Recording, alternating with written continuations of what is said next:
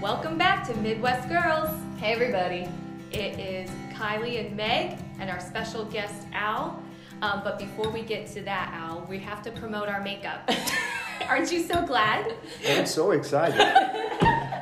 Hey, there's more than just makeup at Toups & Co. That is true, actually. That's true. They have awesome tallow balm, and so many different things that I use. I use their tonics, their tallow balm, their foundation. I've just started using mascara, yep. Their lipstick. Yep. And then I'm very excited that I converted Meg, and even more excited that they provided us a way to support the podcast by giving us a 10% off code to share with all of our listeners. Mm-hmm.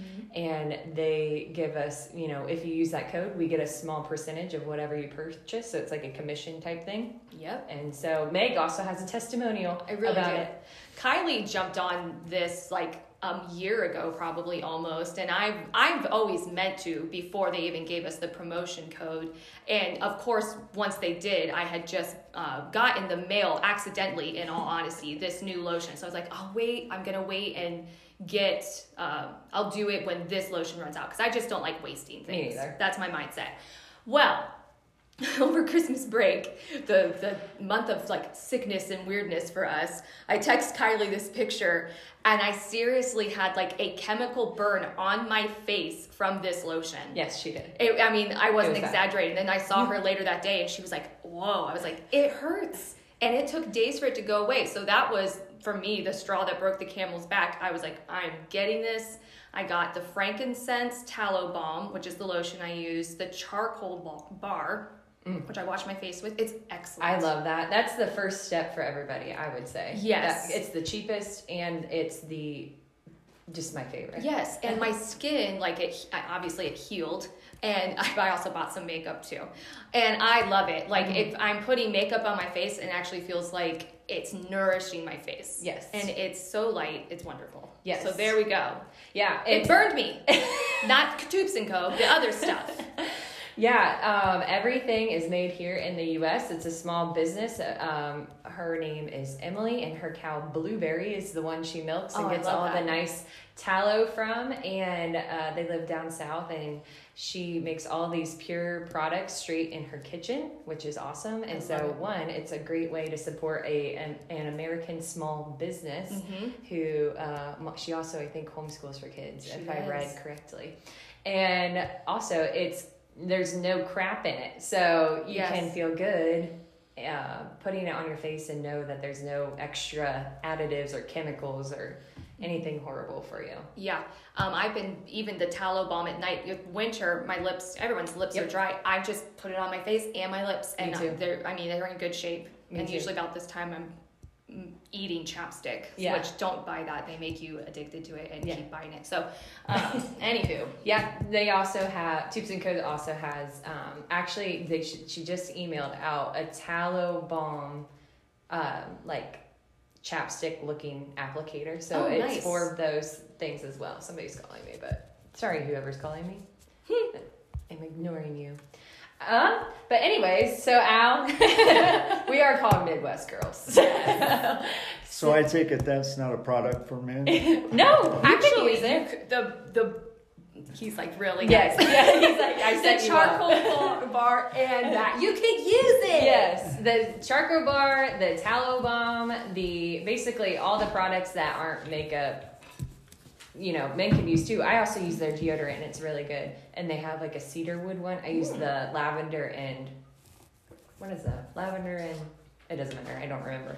But they have a cedarwood one that I want to try next. Yes. Because I love that smell. So please, I can tell this is going to last a long time too. I've been using it for about a month, and it looks like I've hardly used it. Yeah. For real. And I'm not being stingy. No. It is worth it. Yeah. I've been using a lot of the same products for over a year. Yeah. And they've been, it's amazing. It's more of a long-term investment. Yes. Buy it.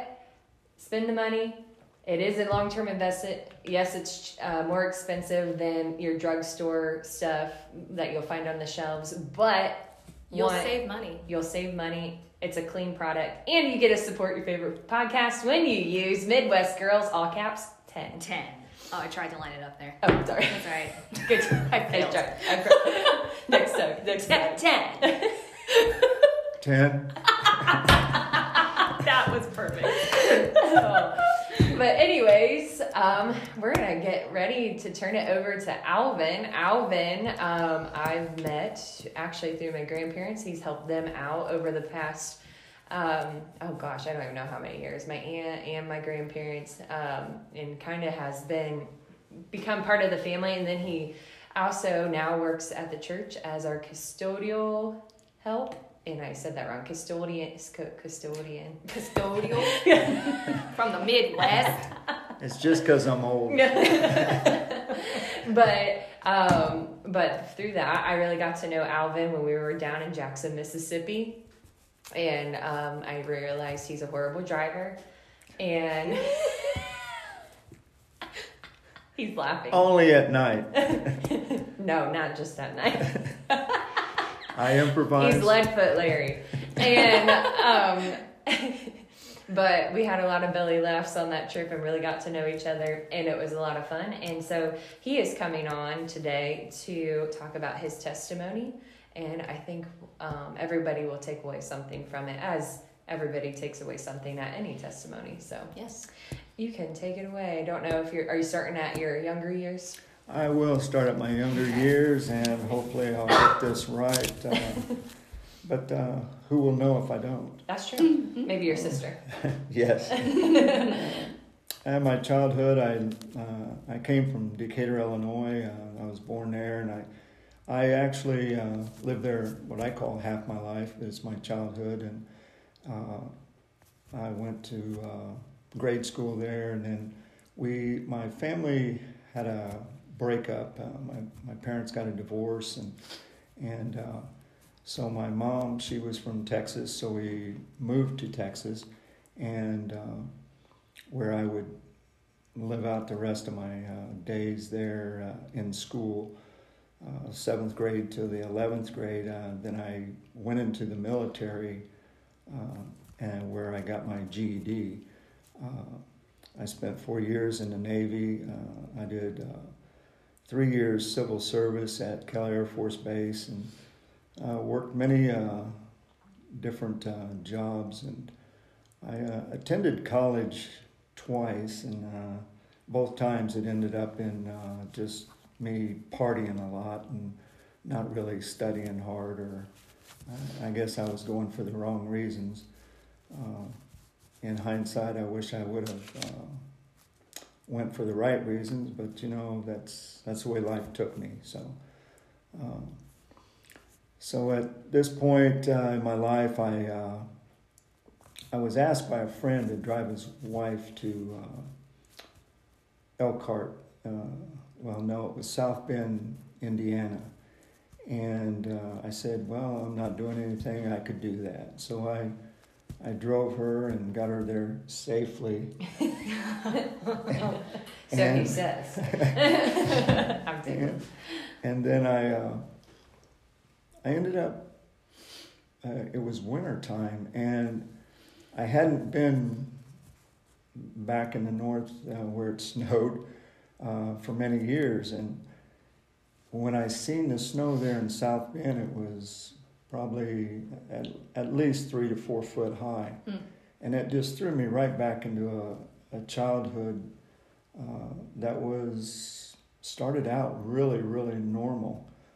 And then, of course, I thought of my grandmother and my cousins and all my family that I had there that we had just left. And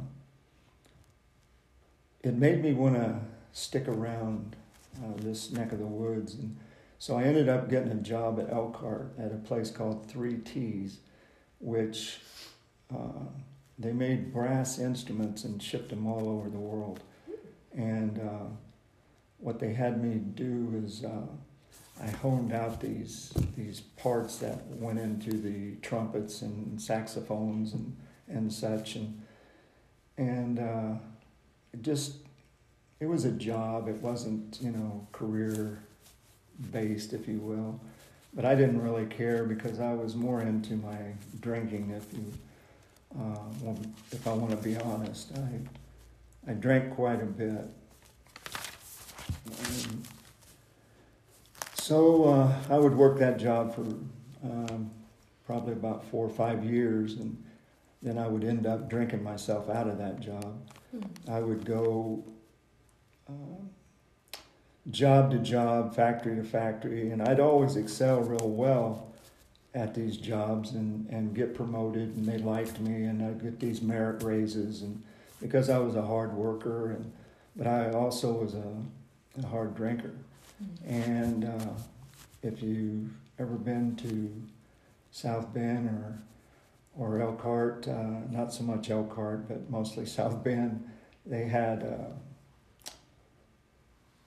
clubs which were for men, and so I would go in there and waste my money on watching girls dance and such, and then I'd get drunk and just leave. But that was how I was living, and I ended up getting a DUI going home one night, and that would send me to therapy for drug and alcohol counseling. That I took as a big joke. I didn't really take it seriously. I just felt like I wasn't really an alcoholic. I drank a little much, and I got out of hand here and there, but it didn't really seem to fit you. Affect me, like, you know, because I always thought of being an alcoholic. You were laying in the alleys with that brown bottle and in shabby clothes and hadn't showered for months, and mm-hmm. and it just, I didn't fit that profile. I worked hard. I kept a home and kept an automobile, and you know, I was reasonably responsible, so I thought. But the truth of the matter was, I was really a full-blown alcoholic at that time, but I was living in denial. I didn't want to accept the fact that I had taken good opportunities I've had in my life to make something of myself and squandered them because of alcohol. Mm. And it's just, when I think of it, it just makes me sick. But, you know, there's really nothing I can do about it now except for go forward. Mm-hmm. And, you know, that's what I try to do, is just go forward from there. And what I ended up doing was that probation I was on there in Elkhart, I violated that. So they sent me to Fort Wayne, Indiana, to a treatment center. And it was called the Washington House. And I didn't know what to expect, you know. I was partly scared, and I didn't know what they were going to do or what I was going to do once I got there, how life was going to be after the treatment center. Mm. It was a 30-day stay, and I stayed all 30 days. I went from there to what they call a halfway house, mm-hmm. Because I didn't have a job. That halfway house, it was called the 13th Step House, and that had a big influence on me because you got there and you had responsibilities, but you also had AA meetings that you went to daily. Mm. And it wasn't unusual to go to 2 or 3 AA meetings in a course of the day. I got to where I kind of enjoyed that.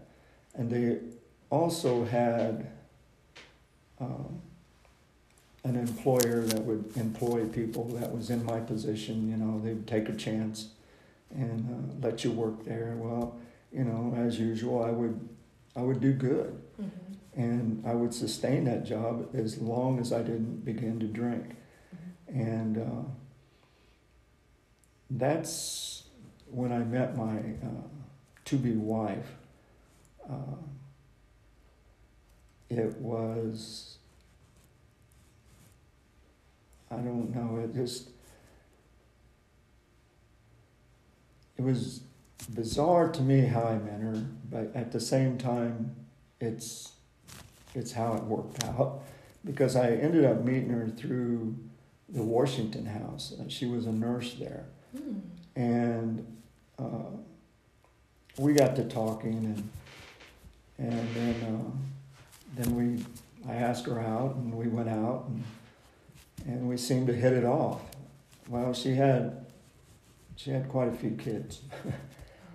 So it was like, okay, well, that doesn't matter. You know, we care about each other. We'll just take it from here. And we ended up getting married. Her kids never really accepted me, but, you know, it didn't bother me so much, but it would eat at me over time. And it was just what I needed, you know, because then I could go back to that drinking lifestyle I knew so well. Mm. And I could always use them as an excuse. Now, trust me, at the time, I did not even think that way. I just thought selfishly, and I thought, well, I might as well drink. Maybe I can get closer to them this way. And the thing was, is they didn't drink. And when they did drink, they drank responsibly. Mm-hmm. I never could.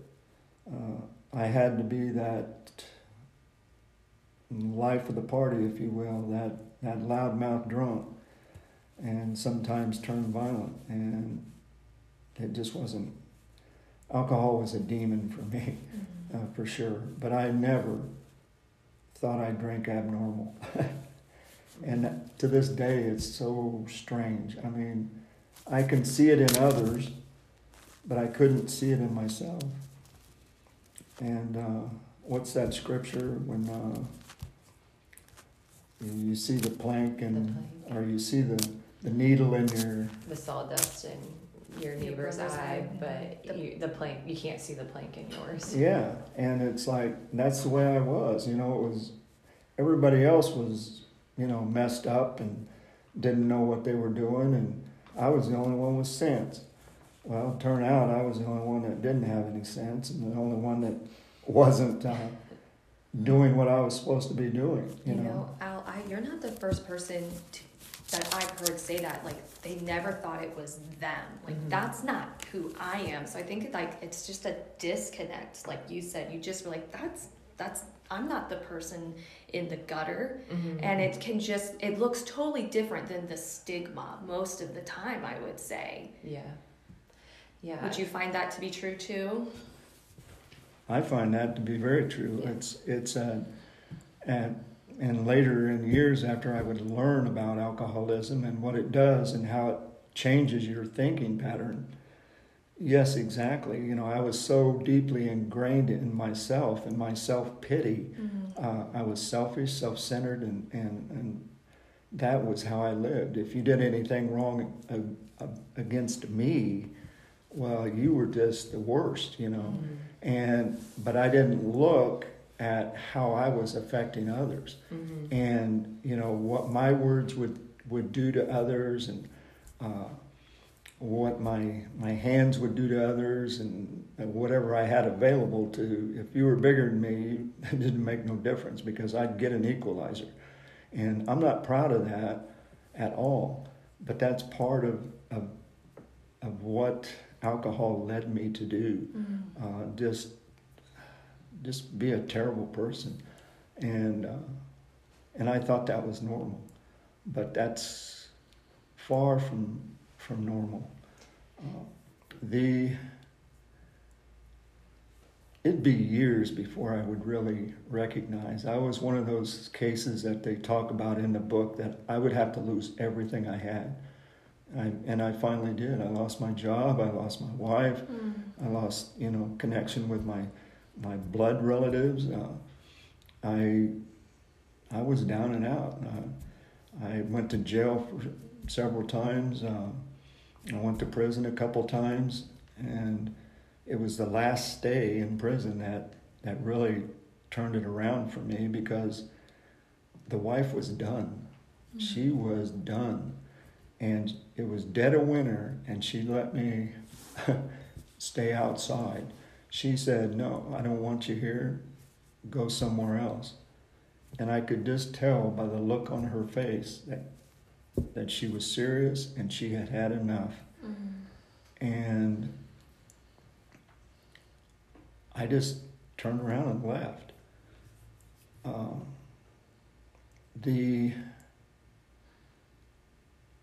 That was the turning point there, because I would go into town where I lived, which was Scott, Ohio, and I would go to those stepkids that never liked me to begin with and ask them if I could stay, and they turned their door to me as well. It was only one person in town that I knew, just by lifting my hand and waving to that individual for, let's say, 10, 15 years that I knew known him. And I had talked to him a few times. That I was done. I didn't have anywhere else to go. Mm-hmm. So I went and I asked him. I says, do you mind if I stay here until I can get back on my feet? He says, sure, Al, come on in, And I don't know what it is, but at that time, I was so grateful and so relieved of not having to find a place to sleep out in that snow. But what had happened was that night, him and his girlfriend got into it. She called the police. He ended up in jail. And he asked me to still stay there and make sure that she was taken care of. And he said, don't worry about it. Just stay here and take care of her and make sure the heat's on. And he had a wood burner that needed tending. So I said, well, to me, it was like, yeah, that's great. I'll do that, And so I did. And he got out the following Monday. And we talked. And he said, yeah, Al, you can stay up here in this room. He said, as long as you need to. And so immediately I started taking action, and I used his cell phone to get a hold of my sister, and I got a hold of my sister, and she got a hold of my brother, which they ponied some money up to get me an apartment. So in about a month, I was out of that house and living over here at Thistlewood. Mm-hmm. There is where I would make my stand with alcohol, and I would get reconnected with God. Mm. I was wondering, did you have any type of Christian influence in your life growing up, or was it just kind of non-existent? Or when did you first, do you remember your first interaction? Was it when you were younger with God? Was it when you were younger, or when you got to Thistlewood? Well, my first interaction with God would be through my grandmother. And she would take me to church on Sundays, because my parents liked to go out on the weekends, so they would take me and my sister to my grandmother's house. And Sunday came around, we'd ride the bus to church. And I used to get a kick out of that, because I, never rode a bus. I always walked to school, so it was kind of fun. And then, of course, you're there with Grandma, and my Grandma was a big German lady, and is just the greatest hugger and comforter, and so I enjoyed that. Mm-hmm.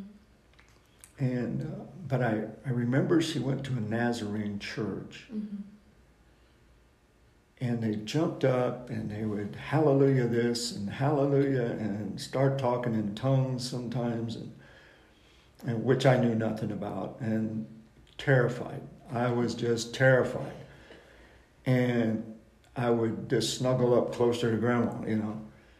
And she just put her arm around me, and we'd be listening, you know, and we'd go home. And eventually, there in Illinois at a Methodist church where my mother had taken me, I don't know how she got connected with that. I don't really remember, but that's where I was baptized.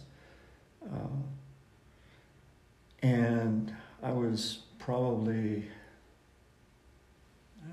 10 or 11, something like that. Mm-hmm. And that would be my first encounter, yeah, that I recall. That I had a lot of that jailhouse prayers, you know. Mm-hmm. Oh, Jesus, get me out of this one, you know. Mm-hmm. Did a lot of that, and a lot of promises to God, and, you know, I'll never do it again. But it just wasn't to be. I would always end up doing it again, and I consider alcohol was my plague, if you will. Mm-hmm. That was my demon, and there was no getting away from it. Mm-hmm. But now you're at this one. Sorry, I was just making sure that I could keep you on track. Yeah, and that's fine. To back it up just a little bit, when I was married prior to Thistlewood, my wife and I would come to Trinity Friends, and I liked it. And I became a member, and Neil Hammond used to go into his office, and they with a bunch of guys, Denny Hammond and Greg Schaffner, and myself and a couple others, and we would talk a little bit about God and a little bit about everything else. Mm-hmm. But I had missed that, and it was a time when Promise Keepers was around as well. Mm-hmm. And we would go to Promise Keepers. Neil was just the greatest. He would haul me all around to these Promise Keepers meetings, and we really, the funny thing is we love to eat donuts, you know, Christians, you know, we love our sweets, oh, yeah. you know, and coffee. Mm-hmm. So, you know, we'd have that, and then we'd have live worship bands, which was just really awesome. Yes. Yes, it was. And it was the bait, you know, that got you coming back, you know. And I say that jokingly, but seriously. Yeah, and it is a good thing. It is, and it does bring you closer to your brothers and sisters in Christ, and I think my dad went to one of those Promise Keepers events the day after I was born. Seriously? Yes. Because actually, Denny Hammond was the one telling me about this, and he goes, well, it was you because it was in June, right? And I go, yeah. He goes, that's how I always remember your birthday. Oh, my goodness. That's funny. Your mom was okay with this? Well, she, I guess. But Dad also made, so my sister was born in March. And the draft is always there. Oh, yeah. Like, I think it was that. I think March Madness. March Madness, yeah. Brackets. Yes. And well, Dad made Mom wait to see about where, goodness. Like something about Ohio State or something. I can't remember it fully, but Mom was walking up and down the road trying to get her to come. Stevie, you're being called out. The worst part is he can't defend himself at all because I might have messed up the story a little bit. But that's Mom's version, I'm pretty sure. Oh, that's too funny. Anyways. Sorry. But you are at Thistlewood still. I'm trying to help rim the bookmark of where you are in your story. Well, he was at Promise Keepers with donuts and coffee. Oh, yeah, that's right. But you backed up. Yeah, I backed up. And now you're going forward. Yeah. Ignore me. Well, I just know that we have a habit to, like, jump. Well, we, like, jump in with questions and stuff. And so I found sometimes, like, Dad would, like, forget his spot, and then I wouldn't remember where he was either. So I made an intentional note in my head today to help with that. Oh, good job. So here it is. So, we appreciate you, Kylie. Yes. But yeah, when I got to Thistlewood, I mean, I was in really bad shape. I never went through real bad withdrawals, so I thought it would be more like mood swings. I would class it at. I didn't have the shakes. I didn't have the convulsions, you know, that some alcoholics have. Mm-hmm. And I can, you know, I just think that in its own is a blessing. Yes. You know. And I am grateful for that, but it did hurt me in the depression state, because it just bummed me out. And I was so remorseful and just grieving and mm-hmm. just angry at myself as well, you know, for leading the life that I had led. And I knew better, but I didn't do better. And I had so many opportunities that I squandered. And when I think of that, in hindsight, to this day, it's painful. Mm. It's just hard to believe I was that ignorant to what I needed to do in life. But at any rate, I would go to Westwood Behavioral, where I told them that they needed to tear down that sign out front that said it was a behavioral problem, because it wasn't a behavioral problem. I was an alcoholic with alcoholism. I was sick. Mm-hmm. And they said, well, let's give it a while. But I listened to them. I was more than willing to listen to what they had to offer, mm-hmm. because everything I had tried didn't work. You were truly ready at this point to give it up. I certainly was. Yeah. And that steak was tenderized and ready to throw in the grill, you mm-hmm. know, and that's what happened. I became teachable. I wasn't Alvin Einstein, as I say.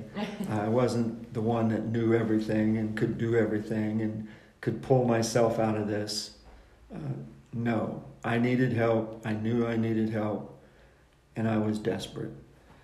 So I went to all their groups. I listened to all the counselors. I participated in the groups. I would cry my eyes out at those groups. Mm-hmm. But I was releasing all this years of anguish and disappointment and hurt mm-hmm. that I felt on these people who suffered from depression, and in some cases more severe than myself. Well, I got this grand idea that this was all self-inflicted, because that's what alcohol does, you know. It picks you up for that one time and that moment, but ultimately it's a depressant. Mm-hmm. Mm-hmm. Well, I had been drinking for so long, I thought, well, you know, 2 and 2, it's 4, you know. So it did add up to, in my mind. But there was another piece to this that would really, really set me free in a lot of ways. Because my psychologist there, he said, Alvin, he says, you know, you've been depressed your entire life. And for me, to hear that was just the most beautiful thing I could ever heard, because I thought I was just this worthless, mean, hateful individual that walked this earth. Mm. And that's how I felt about myself. Mm. But when he said that, it made me feel normal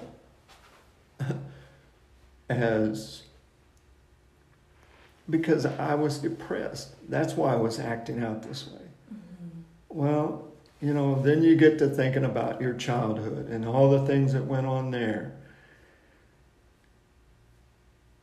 And it adds up. Mm-hmm. You know, my parents were alcoholics. They were dysfunctional. My dad was a mean rat. And my mom, she just, well, I was the third boy and I had a younger sister, so you figure it out. She already had two boys. And then I came along, and then the girl came along.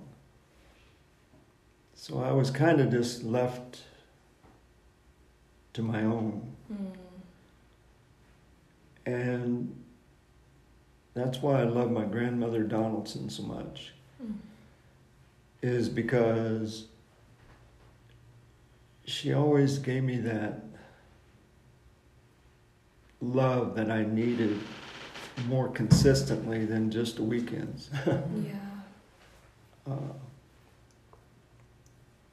But getting back to Westwood and those groups, it wasn't long till the people that were at the tables with me and I was sharing, some of them would never talk. Mm-hmm. Well, they begin hearing me spill all this personal, terrible, horrible stuff, and they began opening up. Mm. Well, it wasn't soon after that, and the case managers were like, hey, I want you to sign up for my group, you know. And of course I would, because I needed all those groups. And at the same time I was going there, I was going to AA. I was going to every AA meeting that the town and here held. I read the book, I did my homework. And at that time too, I was getting back into the church. I was going every Sunday. And if they had it on Wednesdays, I was hitting Wednesdays. Every opportunity I had to get somewhere where there were positive influences and people that were going to lift me up and help me through this, that's where I was putting myself. There's so much wisdom in that statement right there. Mm-hmm. Just that alone. In fact, I was just telling the kids last night something had happened, and Adam was like, I never want that to happen again. Mm-hmm. And I said, so much of it comes down to the company you keep. Mm-hmm. And just don't put yourself in the situations. Surround yourself with life-giving people. Mm-hmm. Right there. Yes. Sorry to interrupt. No, you're fine. That, and that would be how I would get closer to God. Yes. Mm-hmm. And that's something that happened, and this is all, I'm at Thistlewood living. Now these are some of the events that happened to me. I would wake up early in the morning because I love my mornings, and I would sit out front of my apartment and drink coffee. Nice. Well, the lady that ran the apartment complex would come every morning, and eventually she'd come down there and she'd say, don't you get tired of just sitting around your apartment? And I says, I sure do. And she says, well, come over here. And she took me in the office and she talked to me and she asked me some questions and I gave her the answers to them. And she says, you know, she says, I'm not very happy with the yard guy here and I want to replace him. So I want you to just go out and pick up sticks and pick up the litter and stuff that people leave. I said, sure, I'll do that. And she says, and I'll pay you a little bit of something. And so she would, and eventually I would get that job. Mm. Now, that was one of the pieces. The other piece was my neighbor. My neighbor was a retired police chief out of Oklahoma. Out of Oklahoma. Here we are in Ohio, which he was from Van Wert. He was a Marine, and I was a sailor. And he was in Vietnam, and I did Vietnam. Mm-hmm. And he got Agent Orange over there. But he was the type of Christian that put the little booklets on your car, the tracks on your on your car under the windshield wiper. Yeah. And that's the kind of guy he was. Mm-hmm. And we'd talk, and he eventually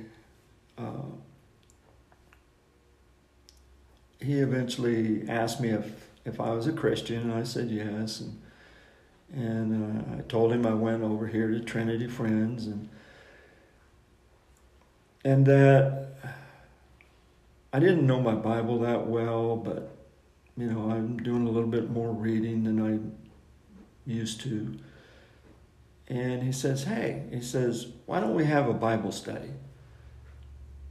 And I kind of looked at him and was like, what? A Bible study? You know, I kind of got scared, you know. I was like, oh no, I'm going to be tested.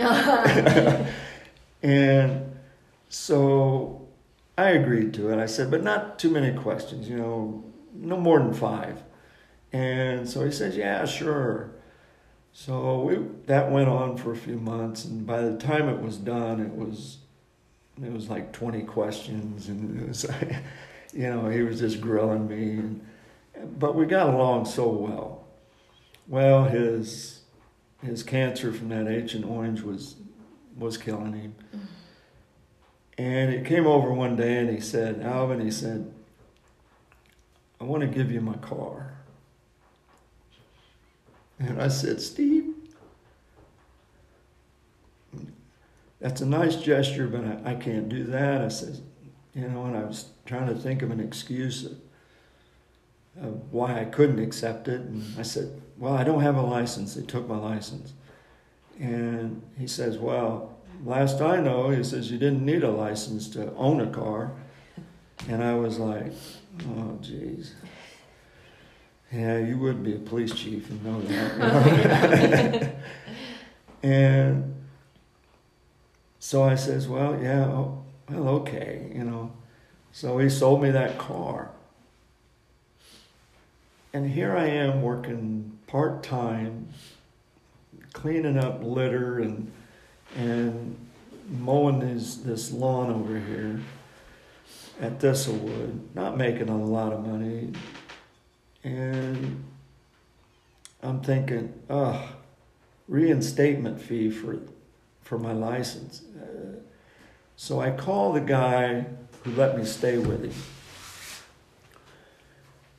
And he says, Alvin, they got a new program out. He says, you pay $50, you go take the test, you got your license. I said, what? He says, yeah, just go up there and do it. I went up there, did it. I came over here and I said, Neil, can I borrow your car to take this driving test? He says, sure. So I used his vehicle because it was newer and I knew it would pass all the inspections. Neil Hammond, is that Neil Hammond, yeah. Yep. And so I took his vehicle there, and well, he drove me there. And I used his vehicle and passed the test, and then I was back in business. Well, I got pulled over a couple times. See, Leadfoot Larry. Leadfoot Larry. And well, one time it was for One time it was for my license plate light was out. Oh. Yeah. And the other time was I was a little bit to the right, you know, or, and I'm thinking, okay, these guys probably behind me run my plate, say, oh, that's our friend Alvin. Oh, yeah. And he's known to be drinking and driving. Well, let's just pull him over and see how he's doing tonight. But I never felt so good when I handed him my license and my insurance and said, here you go, officer. And I knew that I was legal. You're in the clear. Mm-hmm. Because before, I wouldn't have cared if I had a license or not. Mm-hmm. And that's not the way to live mm-hmm. or think. But that's the way I was, you know. I, you know, rules were for everybody else, but me. Mm. And if I could break a rule or do something on my own, that's what I was doing. But that's all part of that self-centeredness, mm-hmm. you know, and thinking, you know, it's all about me and it's my way or the highway, you know. Really, that's the root of all sin, you know. Mm-hmm. We're just in rebellion against God. Any pick your poison, and it is literal poison because it leads to death, eternal death. But it could be alcoholism, it could be, help me out here, Kylie, as my mind's blanking, lying. I mean, all these things taken down. Envy, an extreme path. It is all based in selfishness and mm-hmm. rebellion. Your story's not the same as Al's, and mine's not the same as someone else's, but we all have that in common. The root of it is the same. Yes. Yeah. Do you want to... That was a weird noise that came out of my throat. Do you want to tell everybody how God's brought this full circle and what you're doing now as a ministry? Well, yeah, and it's just, you know, those things that were happening in my life, it was...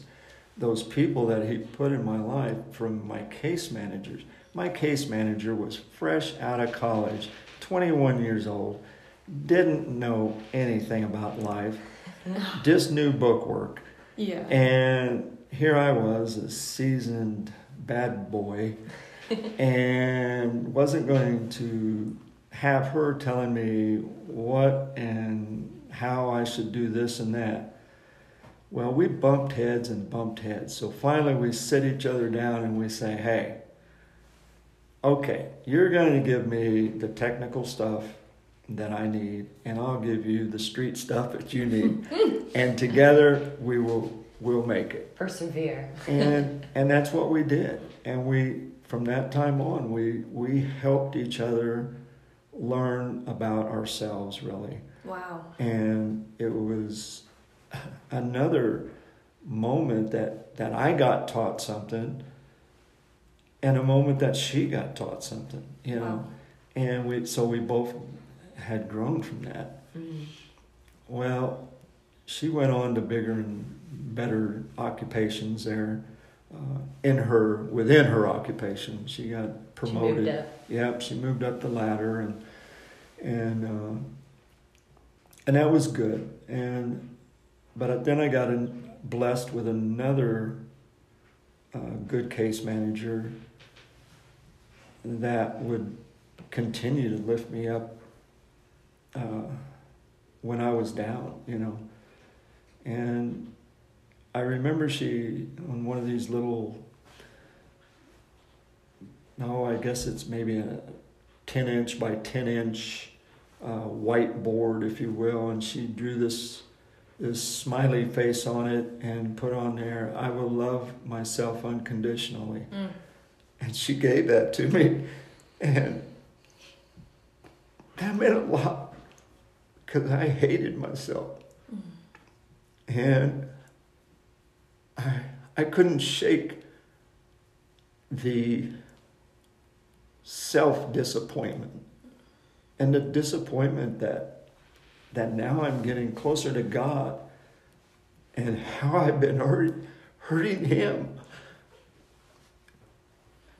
It's just sad. It just saddens me. But at the same time, it's a beautiful, beautiful thing. Mm-hmm. I think we all get to that point when you are becoming more self-aware of your past and the things that you did, and you're growing deeper in your relationship with the Lord. Then it's like you had to open the wound for Him to properly heal it. And I think everybody thinks about their past and they're just like, ugh, yeah, like why did I do that? But He also asks us not to dwell in the past, but to move forward into the future. He has a good future, a plan and a hope for your future. And before you said beautiful, Al, the words came to me, you were beautifully broken so that He could build you back up. Mm-hmm. And we all fight that so much. Mm-hmm. Like I said, pick what it is that it is in your life. We fight it and we fight it, and at the end of the day, we have to be broken to come to this place of being built up again by God, for God, in a way that we can love ourselves and love Him fully. We truly become who we're meant to be once we do that. Mm-hmm. And the battlefield of the mind that you're kind of speaking of, it's a very real thing. Like when that psychiatrist or psychologist said to you, you've been depressed your whole life. I would say again, people think depression looks one way. And I think there's a disconnect there for people too. Like, well, I'm not depressed. I'm not sitting in the corner crying. Mm-mm. It doesn't look like that. I've been depressed before, like told by a doctor, you're depressed. And it was a shocking moment for me, but it was true. Mm-hmm. And there's such a stigma with it now even, that it's, that's another thing that we got to go to the Lord for healing, and to not be ashamed and say, Lord, I struggle with this. Mm-hmm.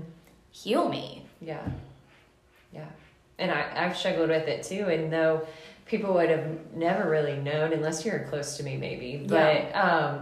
Because, just kept moving, just kept going. Mm-hmm. It does look different for everybody. Mental health looks different on everyone and how they handle it. Mm-hmm. And so we can't be ashamed of it either if we are the ones struggling, because you need help. Right. Get the help. And I think I'm a pretty peppy person actually, but sometimes I've also had my bouts with anxiety. I'm like, sometimes I think that comes out as my peppiness. Mm-hmm. Like, okay, I'm okay. Yeah. Like, and there, people would never think. Yeah. But actually, no, that's sometimes a defense for me. Yeah. It's what I'm starting to realize. Mm-hmm. Oh, but Al, I think it's really cool, the ministry that the Lord's led you to. Yes. And that's what, I think, because we're closing in on time, but I wanted to touch on it for sure. Well, especially because we're in the Van Wert area, folks, so you can come and see Al anytime. Yes. Yes. It was probably about 2.5 years ago that the Lord, sent me in to see Pastor, or we called him Dr. Tom. And I asked him, I said, I want to start a 12-step AA program that focuses more intently on the steps. Because that's where the meat is. That's where you really make the changes. You get to see and reflect on what you've done in your life. And he looked at me and he says, have you ever heard about Celebrate Recovery Ministries? And I said, no, I can't say I have. And he says, well, it's a Christian-based 12-step program. He says, look into it. I'd like for you to start that here, if you would. So I go and of course, thank God for Google. I Google it and bring it up, and I do a little bit of reading on it, and I'm like, yeah, okay, that sounds doable, And really what I wanted was I wanted something for this community. And I know that Celebrate Recovery was here prior to, and it was quite successful, really. I think they had about 40 people showing up at one point, and which, you know, is good, mm-hmm. Very good. And so I went out and I put out my feelers and I asked people that I knew what they'd think about if something was like that was started again. And I got a hold of the people who ran it before, and they were all excited. So I went into Dr. Tom and said, hey, yeah, I'll do this. I think it's doable.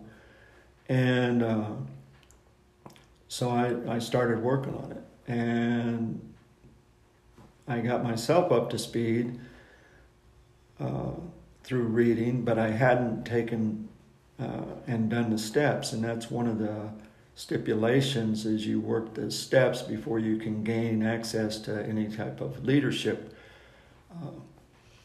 So I was blessed once again from some guy that comes down yearly to visit his son from Texas,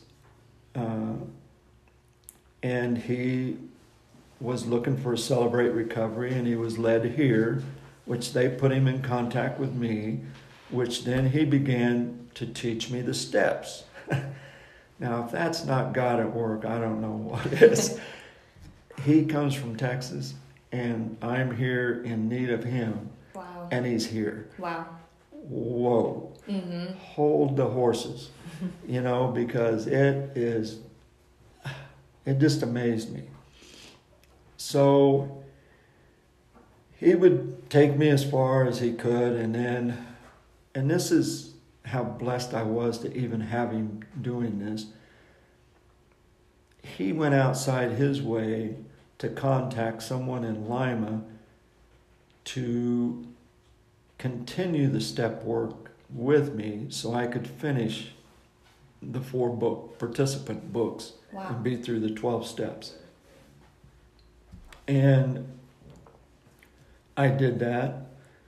Then I began a 12-step study here, but then COVID came and threw a wrench into everything, and that set us back some, but at the same time, as soon as we could, we pressed forward, and now we're on our third 12-step study, and our participants have grown despite the limited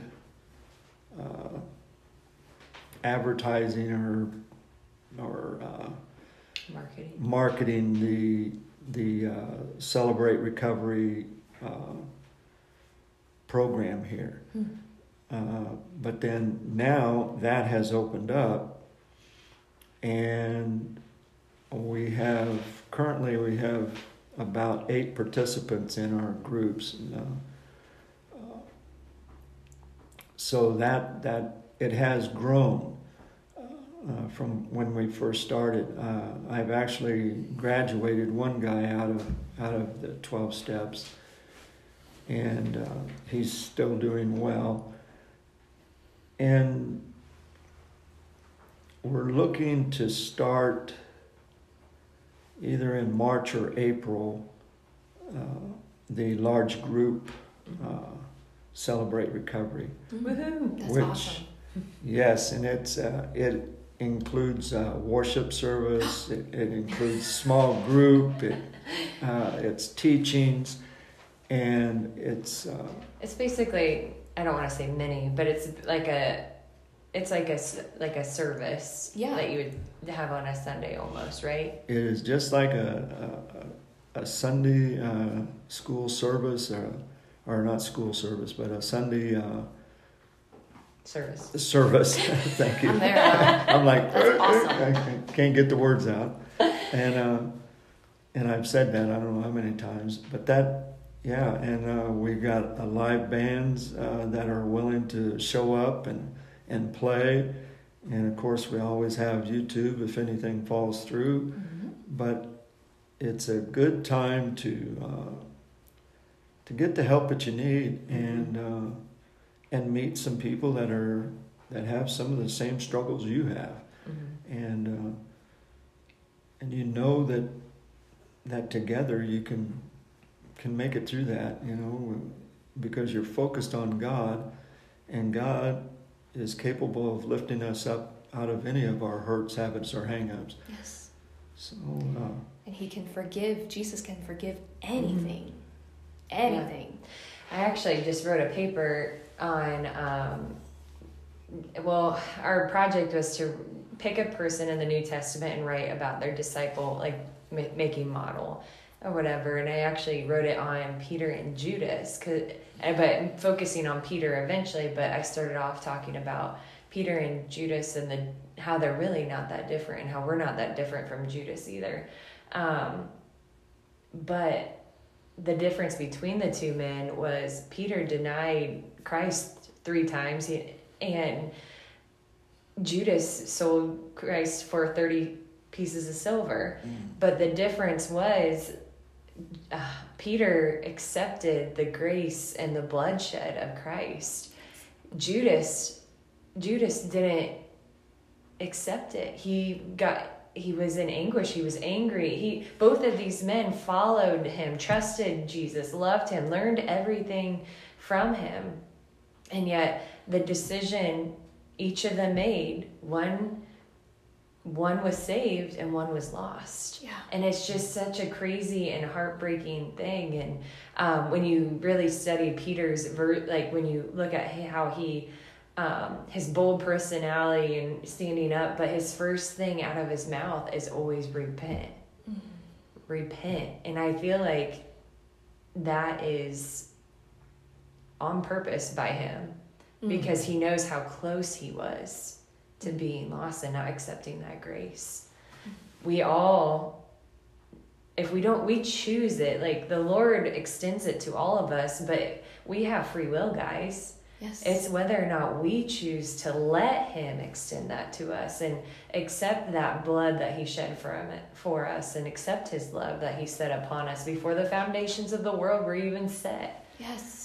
And that's basically when I keep thinking about that over and over again when you were talking, when you were telling your testimony and even leading it into talking about Celebrate Recovery, but there is a way out, and I know a lot of times it doesn't seem like there is, but there is, and His name is Jesus. Yes. His name is Jesus.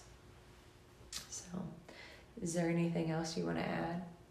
Or anything, or? You can't hear a head shake in the microphone. I used to tell people that did that, I can't hear your head rattle. I always make the kids, nope, I can't. I don't accept silent answers. Well, Al, that's such a moving testimony, mm-hmm. and you tell it so well. It's just so real, and I just appreciate you sharing that with us and with everyone, mm-hmm. so much. I know it's going to bless people. Yeah, me too. I think a lot of people are in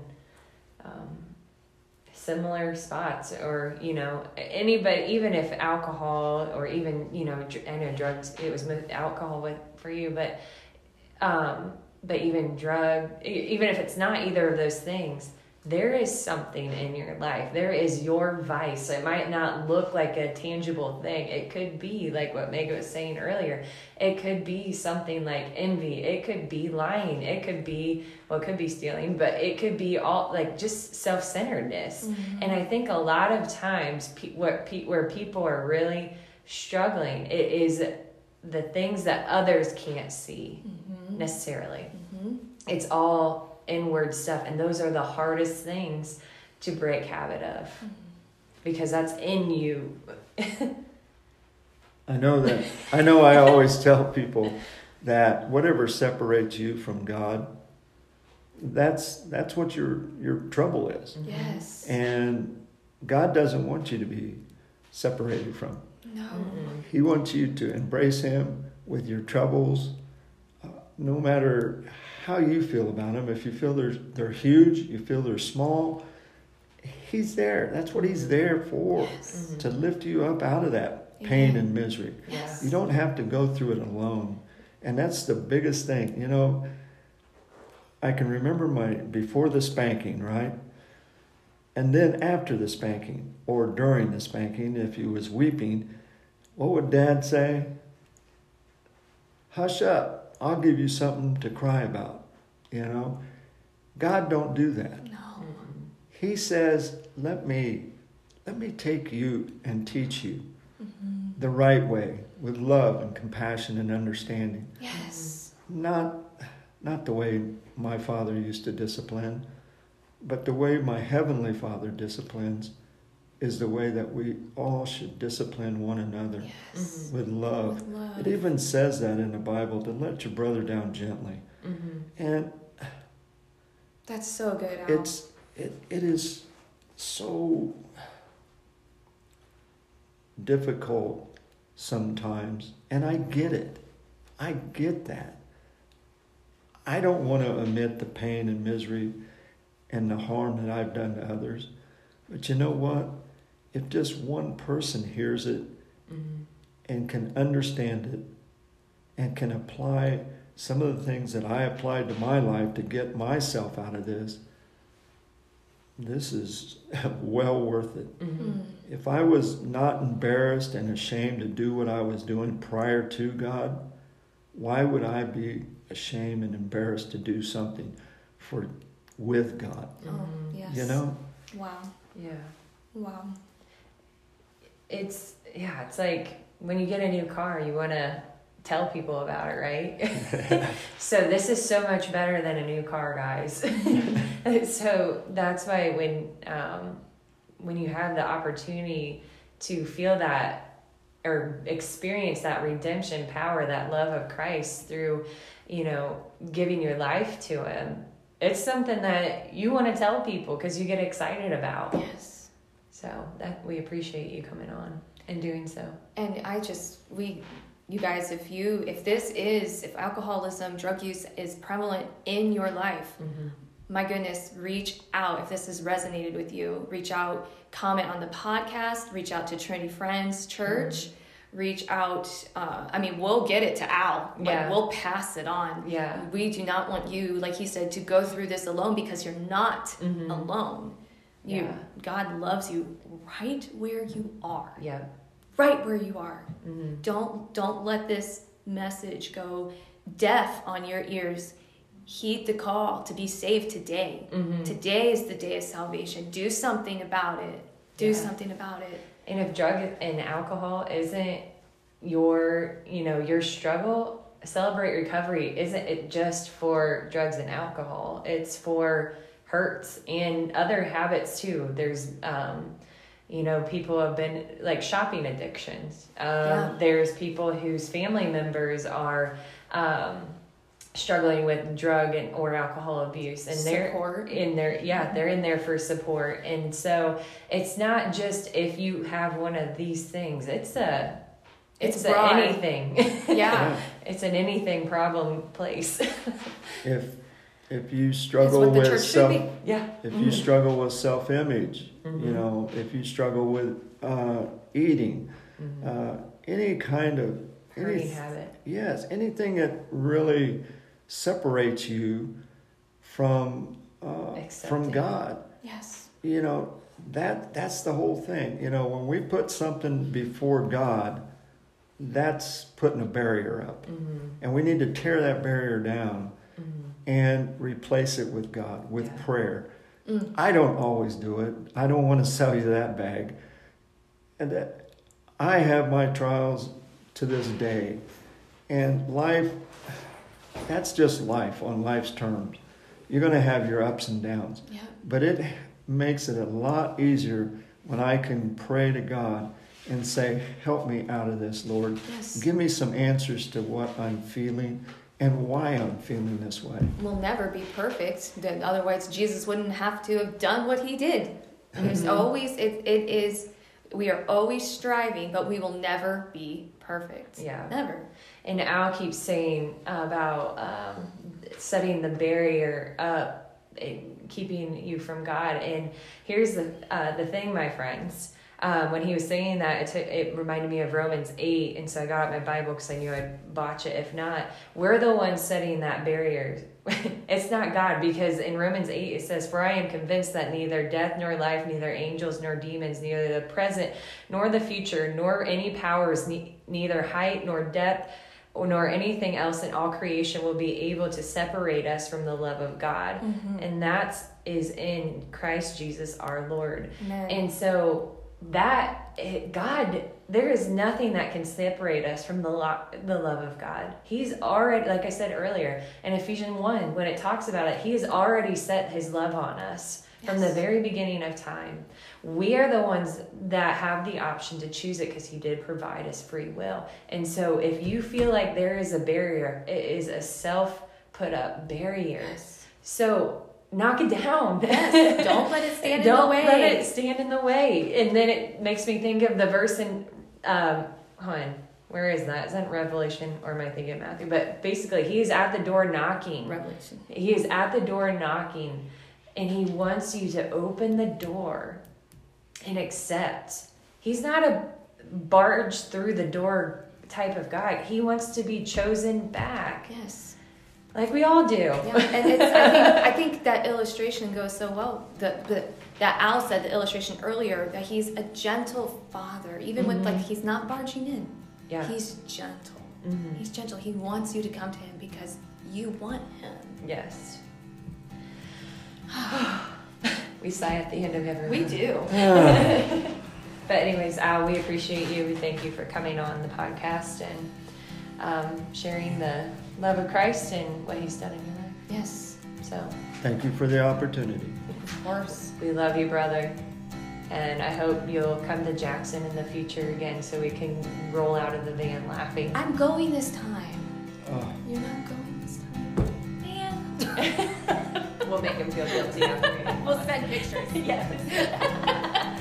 All right, guys. Well, we love you, and we know you'll get some good nuggets out of this podcast, and we'll be back next week. Yes. See you then. We love you. God bless. Bye.